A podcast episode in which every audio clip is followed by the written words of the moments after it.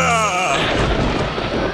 B Movie Bonanza. How you doing? It is Scotch along with Bob Harris from the Mighty 790 KFGO. And uh, once again, we're going to talk about uh, we're going to talk about a movie today that holds a very special place in my heart. Not only because it's one of probably the first exploitation horror comedies I cut my teeth on on VHS in the '80s, but because I actually did the official comic book adaptation of the movie, and that movie is Hollywood Chainsaw Hookers. And and and when you see the anniversary edition, there is an ad back there where you can get a copy of Scotch's comic book. That's weird because I've never actually gotten to see that before, but I know. I mean, I've got copies of the comic book, and I know they're out there. And you gave me one. yes, Thank God. Thank you very much. That was very kind of you. You are very, very welcome. I've got uh, probably just a few left. Yeah. Hollywood Chainsaw Hookers came out in 1988. When I first started in radio, which is early 90s, uh, they used to have, instead of Facebook, there would be message boards or chat rooms you could go to. And uh, I made a point of visiting a lot of the like celebrities and directors that I liked. So Fred Olen Ray had a, a, uh, a, a website called retromedia.org, and he had this message board. And I thought it was the coolest thing in the world because you could go on there and talk to Fred Olen Ray and other directors like Jim Wynorski and a lot of the actresses and actors that were in his movies would regularly be on these message boards. So uh, when I was doing my radio show, I thought, you know, I'm going to reach out and see if I can line up an interview with Fred Olen Ray. And sure enough, he said, yep. And I was flabbergasted to have him on the air. And while I had him on the air, I said, you know, you should really consider having somebody doing a, an official comic book adaptation of your movie. And surprisingly, he said, well, yeah, that sounds like a fine idea. and I had been doing some uh, artwork for uh, for Hustler and for Cracked magazine, so Fred had seen a little bit of my artwork, and uh, he actually paid to have the comic book pressed and then he like gave me copies of the as payment he just gave me copies of the comic book so i could like sell them on my own. I didn't actually make any money on it but i actually got physical copies that i could sell at comic book conventions and things like that Very cool, very Yeah. cool. And uh, and uh, there is an ad, as I mentioned in this this anniversary edition I have. Mm-hmm. Others may not have it, but uh, you know, if you want to find out more, uh, contact Scott here at the studios. sure i'll sell you some try and make my money back This uh, th- this movie, by the way, bas- I mean, th- the title basically is it. Uh, Hollywood chainsaw uh, hookers is what happens, but there's a little bit of satanic uh, satanic stuff that goes on towards the end as well. But uh, uh, and it's in the film noir type of uh, format as well. So this has got everything in it. And you know, it sounds like it's a little more salacious than it actually is when you watch it. Uh,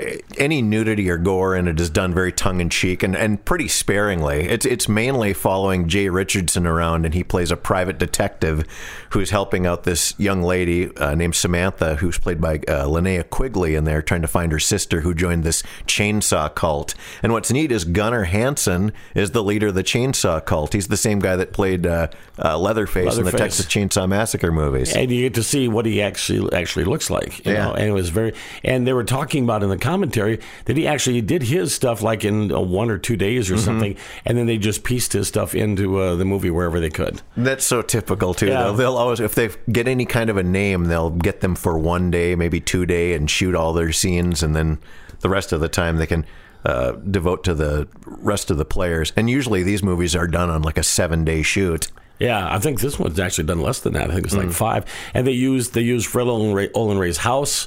Uh, they found a like, like an old garage someplace where they did a couple of other scenes.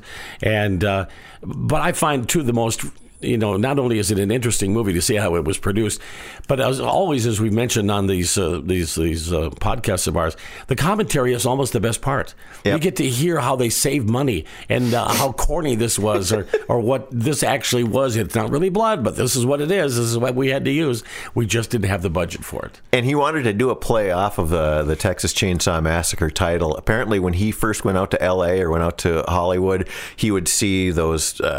Flyers that people would hand out that would say, you know, for a good time, you call this number and this woman will come to your home. And he said, you know, you don't know who you're calling. It could be some killer that would come to your house with a chainsaw and cut you up and then decided, hey, that's a great idea for a movie. I'll make it Hollywood Chainsaw Hookers. Did you notice, by the way, the chainsaws? You know, it sound it looked like the motors were running, but the chainsaws, the chain itself must have been disengaged because it looked. If you look real close, you don't see the the chain moving. Oh, I hope not. Yeah.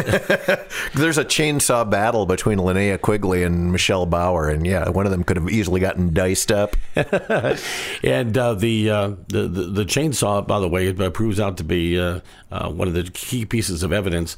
And at the very beginning, which is the lady is Fred Olen's wife, if I remember right. I, he was dating her at the time. I Yeah. think it's Dawn Wild is her name. And uh, just she shows uh, how this could possibly be the uh, the the weapon of choice. So Yep. it was uh, it was uh, it was really it's campy, but it's funny. I love the film noir uh, twist to it, and uh, even though there was some nudity in it, you know, I mean, what the heck? I mean, this When is, somebody gets cut up, they've got they've got limbs flying all over the place, and you can tell it's rubber hands and buckets of blood being sl- splashed against the wall. It's very funny. They were talking about there's there's one incident that happens in a bathroom, and they said it was so tiny that we hardly had a chance to uh, really throw the blood in the right direction.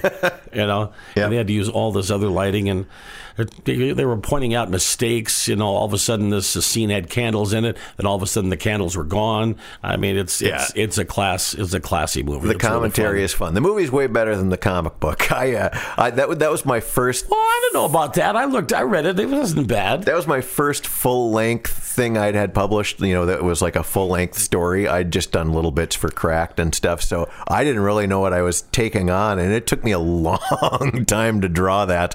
I'm much quicker now. I've I've done other movie adaptations as comics, but yeah, I didn't know what I was signing on for. It took me probably a, a, good a good year to do that. But how how long do you think it would have taken you if you had to colorize it? Because it's been black. Hmm. The comic books in cla- back black and white, right? Oh, it doesn't really take me much longer to do it in color. Probably would have been more fun to do it in color, but I knew that we were going to be operating on a budget, just like he always is. So, but it was fun to do. So, how many times do you think you've seen this movie? My God, probably. Like I said, I started watching it uh, when it first came out in the '80s. I've probably seen it a good 30 times. Yeah, because I, I think I've seen the commentary a couple of times be, before we did this podcast a long time ago. But you always learn something new. I mean, there's something. Oh yeah, that's right. He mentioned this before. Yep. Oh yeah, look at that. That's uh, cool. There's still a scene at the end. They didn't explain it uh, where the guy opens up two cans of motor oil. I didn't quite get that.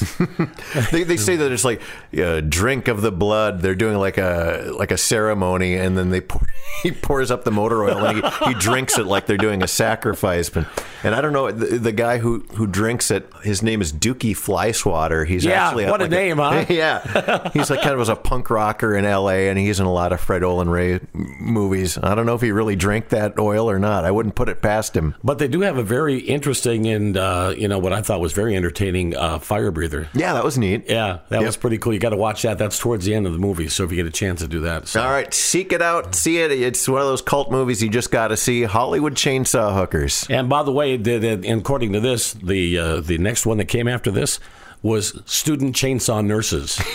which never got made, unfortunately. Boy, I'd like to see that one. I'm Bob Harris from the Mighty 790 KFGO. And I'm Scott from Jack FM. Thanks for listening. This has been your B Movie Bonanza.